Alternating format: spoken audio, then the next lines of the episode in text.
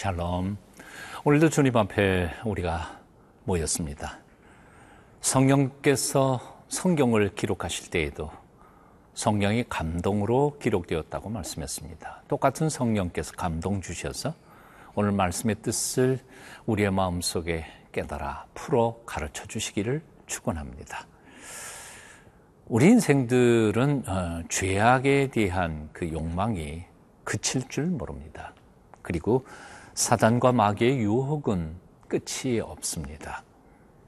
사실 반역하던 사람들이 땅 속으로 빨려 들어가고 그리고 거기에 한 주님 들었던 250명의 지도자들이 하나님의 불에 어, 태워 죽는 것 그것을 눈앞에 목도했으면서도 이스라엘 백성들은 그들의 범죄에 다시 그치지를 못했습니다.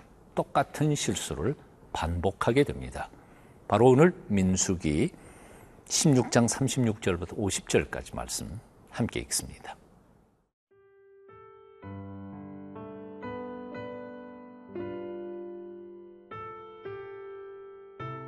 민수기 16장 36절에서 50절 말씀입니다. 여호와께서 모세에게 말씀하여 이르시되 너는 제사장 아론의 아들 엘르아살에게 명령하여 붙는 불 가운데에서 향로를 가져다가 그 불을 다른 곳에 쏟으라. 그 향로는 거룩함이니라. 사람들은 범죄하여 그들의 생명을 스스로 해하였거니와 그들이 향로를 여호와 앞에 드렸으므로 그 향로가 거룩하게 되었나니 그 향로를 쳐서 제단을 싸는 철판을 만들라 이스라엘 자손에게 표가 되리라 하신지라. 제사장 엘르아살이 불탄 자들이 드렸던 놋 향로를 가져다가 쳐서 제단을 싸서 이스라엘 자손의 기념물이 되게 하였으니 이는 아론 자손이 아닌 다른 사람은 여호와 앞에 분양하러 가까이 오지 못하게 함이며 또 고라와 그의 무리와 같이 되지 않게 하기 위함이라 여호와께서 모세를 시켜 그에게 명령하신 대로 하였더라 이튿날 이스라엘 자손의 온 회중이 모세와 아론을 원망하여 이르되 너희가 여호와의 백성을 죽였도다 하고 회중이 모여 모세와 아론을 칠 때에 회막을 바라본즉 구름이 회막을 덮었고 여호와의 영광이 나타났더라. 모세와 아론이 회막 앞에 이름에 여호와께서 모세에게 말씀하여 이르시되 너희는 이 회중에게서 떠나라. 내가 순식간에 그들을 멸하려 하노라 하심에 그 두 사람이 엎드리니라. 이에 모세가 아론에게 이르되 너는 향로를 가져다가 제단의 불을 그것에 담고 그 위에 향을 피워 가지고 급히 회중에게로 가서 그들을 위하여 속죄하라. 여호와께서 진노하셨으므로 연병이 시작되었음이니라. 아론이 모세의 명령을 따라 향로를 가지고 회중에게로 달려간즉 백성 중에 연병이 시작되었는지라 이에 백성을 위하여 속죄하고 죽은 자와 산자 사이에 섰을 때에 연병이 그치니라 고라의 일로 죽은 자 외에 연병에 죽은 자가 만 사천 칠백 명이었더라 연병이 그침에 아론이 회막문 모세에게로 돌아오니라. 36절에서 38절 제가 읽겠습니다. 여호와께서 모세에게 말씀하여 이르시되 너는 제사장 아론의 아들 엘르하살에게 명령하여 붙는 불 가운데에서 향로를 가져다가 그 불을 다른 곳에 쏟으라. 그 향로는 거룩함이니라. 사람들은 범죄하여 그들의 생명을 스스로 해악였거니와 그들이 향로를 여호와 앞에 드렸으므로 그 향로가 거룩하게 되었나니 그 향로를 쳐서 제단을 쌓는 철판을 만들어 이스라엘 자손에게 표가 되리라 하신지라.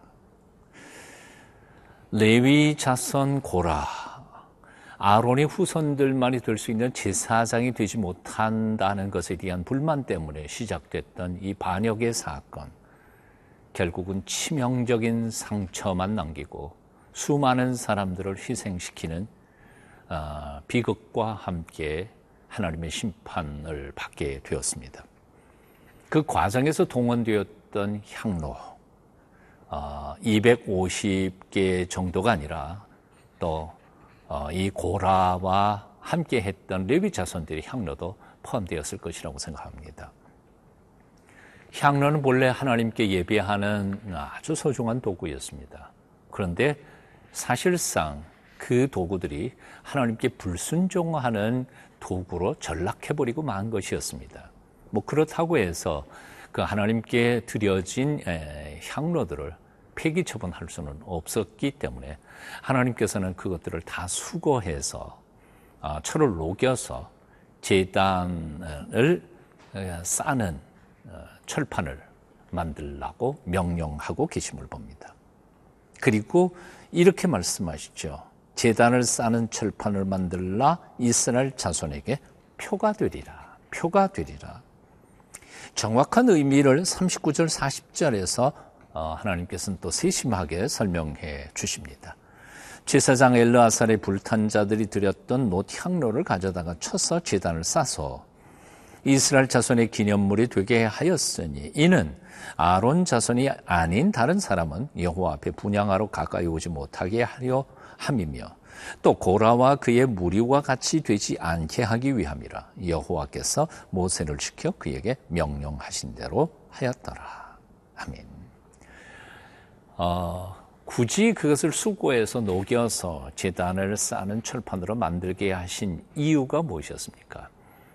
어, 고라와 그와 함께 했던 사람들의 반역을 기억해 하고 그리고 다시는 그런 반역의 사건이 일어나지 못하도록 기억해 하는 표로 삼은 것이었습니다. 어, 이것은 하나님께서 다시 발생할 수도 있을 아, 이스라엘 백성들의 허물과 죄에서부터 이스라엘 백성들을 보호하기 위한 보호 장치였던 것이고 또한 그것을 기억하고 잘못하지 않도록 하기 위하여 표를 삼으신 것이었다고 생각이 듭니다. 자, 하나님께서는 오늘날도 그와 비슷한 표를 우리에게 남겨 놓으셨습니다. 아시는 것처럼 십자가에 있지요. 아, 예수 그리스도께서 우리의 모든 허물과 죄를 대신 짊어지시고 죽으신 사랑과 긍휼의 표 십자가입니다. 그러나 그럼에도 불구하고 또 다른 한편으로서는 아, 인간의 허물과 죄가 얼마나 추악한지 심지어는 하나님의 하나밖에 없는 외아들까지 죽이실 수밖에 없을 만큼 엄중한 벌, 기억해야 하는 표가 또한 십자가일 것입니다. 그러므로 우리는 십자가 앞에 나아갈 때마다 두 가지를 기억해야 할 것입니다. 첫째는 우리의 어, 어, 엄청난 죄를 용서해 주시고 영생과 긍휼을 베풀어 주시는 하나님의 그 망극하신 사랑을 잊지 말아야 할 것입니다. 동시에 하나님의 아들까지도 죽이실 수밖에 없었던 인간의 반역과 거역의 죄악이 얼마나 흉측한지를 돌아보아야 할 것입니다.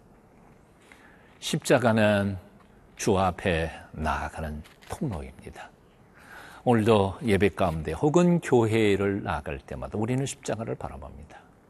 오늘 십자가를 바라보시면서 여러분은 무엇을 생각하십니까? 하나님의 긍휼과 사랑을 깊이 묵상하며 감사하십시다. 또한 나의 죄의 엄중함을 기억하며 다시는 죄를 지지 않도록 결단하고 거룩하게 살기를 애쓰고 노력하는 우리가 되어야 할 줄로 믿습니다.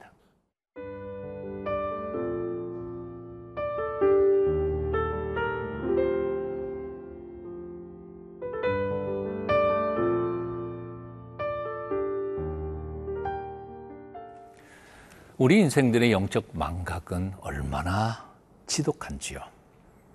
바로 얼마 전에 고라와 그 추정자들이 모세와 아론을 대적하다가 땅에 묻히고 그리고 지도자들 250명은 불에 타 죽는 것을 목격했음에도 불구하고 이스라엘 군중들은 하나님의 그 엄중한 심판을 잊어버렸습니다. 그리고는 그 죽은 자들에 대한 인간적인 친밀성과 그리고 아, 이런 아픔 때문에 다시 그 문제를 핵심을 잇고는 어, 모세에게 도전하고 있음을 봅니다. 죽은 자들과 똑같은 생각을 하고 있다는 사실을 우리는 성경에서 읽을 수 있습니다. 41절 읽어봅니다. 이튿날 이스라엘 자손의 온 회중이 모세와 아론을 원망하여 이르되 너희가 여호와의 백성을 죽였도다 하고 너희가 여호와의 백성을 죽였도다 하고 자 사건의 진실은 어떤 것이었습니까? 모세와 아론이 고라와 그 추정자들을 죽인 것이었습니까? 아니요. 고라와 그의 추종자들은 하나님이 세우신 지도자에 대하여 반역으로 하나님께서 그들을 심판하시고 벌한 것이었습니다.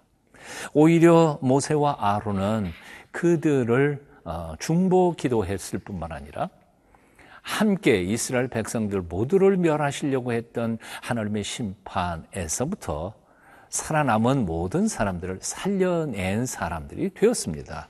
그럼에도 불구하고 이제 와서 그들은 어, 사건을 왜곡하기 시작했습니다. 모세와 아론 덕분에 살아남은 사람들이 이제는 모든 책임을 자기 지도자들에게 돌리면서 죽은 사람들과 똑같이 반역하고 있었던 것입니다. 42절 읽어봅니다.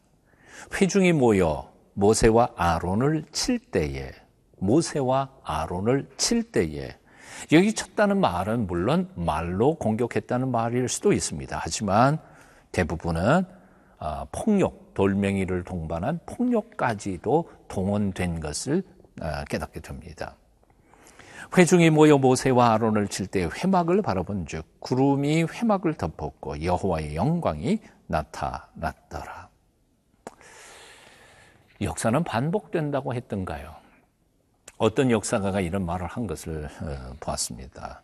우리 인생들은 역사를 통해서 아무것도 배우지 못한다. 다만 실수를 반복하고 있을 뿐이다. 옛말에 반면교사라는 말이 있습니다. 다른 사람의 실수와 잘못과 실패를 바라보면서 교훈을 얻는다는 뜻이겠죠. 참으로 우리 그리스도인들이야말로 반면교사의 교훈을 날마다 배워가야 할 사람들이 아닐까 생각해 봅니다.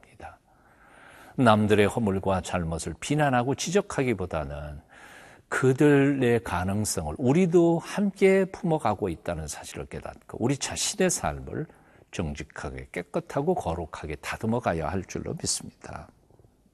오늘 본문 49절에 보니까 고라의 일로 죽은 자 외에 연병에 죽은 자가 14,700명이었다고 기록되어 있습니다. 즉 남의 허물을 보고도 자신의 삶과 그리고 자신의 허물을 고치지 못해서 죽은 사람이 14,700명이란 말이죠. 두렵습니다. 우리는 그 중에 속하지 않을까요?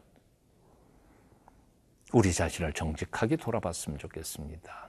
요즘 국회 청문회에 나와서 부끄러운 변명하는 사람들을 바라보면서 우리는 그럴 가능성이 없는가 정직하게 돌아보며 하나님 앞에 삶을 깨끗하게 다듬어가는 참된 그리스도인들이 되어야 할 줄로 믿습니다. 기도하겠습니다. 남의 잘못은 잘 찾아내면서도 나의 허물은 깨닫지 못하는 이 어리석음을 용서하여 주옵소서.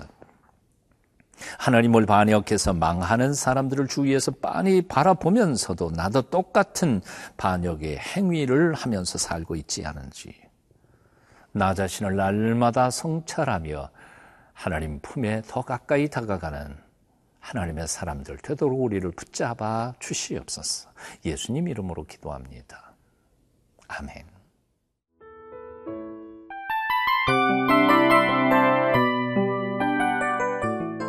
이 프로그램은 청취자 여러분의 소중한 후원으로 제작됩니다.